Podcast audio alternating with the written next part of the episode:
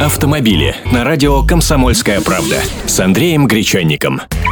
Здравствуйте. Хочу вам напомнить, что с 1 сентября вступают в силу изменения в Кодекс об административных правонарушениях. Вот основные новшества, которые они привнесли.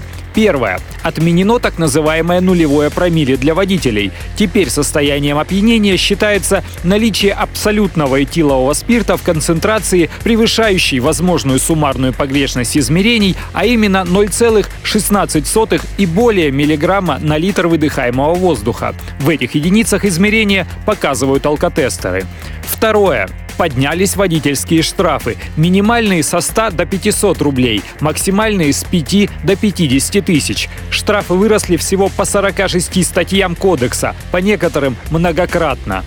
Третье. Добавились наказания за повторные аналогичные нарушения. Повторные значит в течение одного года после выписанного штрафа за прошлое такое же или в течение года после прекращения действия лишения прав за такое же нарушение. Например, за проезд на красный впервые накажут штрафом в тысячу рублей, повторно 5000 рублей или лишением прав на 4-6 месяцев.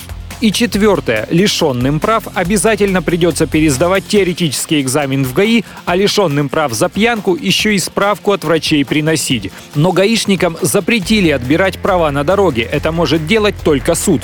До вступления в силу судебного решения водитель ездит со своим удостоверением. Времянки полностью отменены. Полную таблицу новых штрафов опубликует в пятницу 30 августа газета «Комсомольская правда» в виде удобного справочника. А скачать такую можно будет на нашем сайте kp.ru в разделе «Авто». Автомобили с Андреем Гречанником.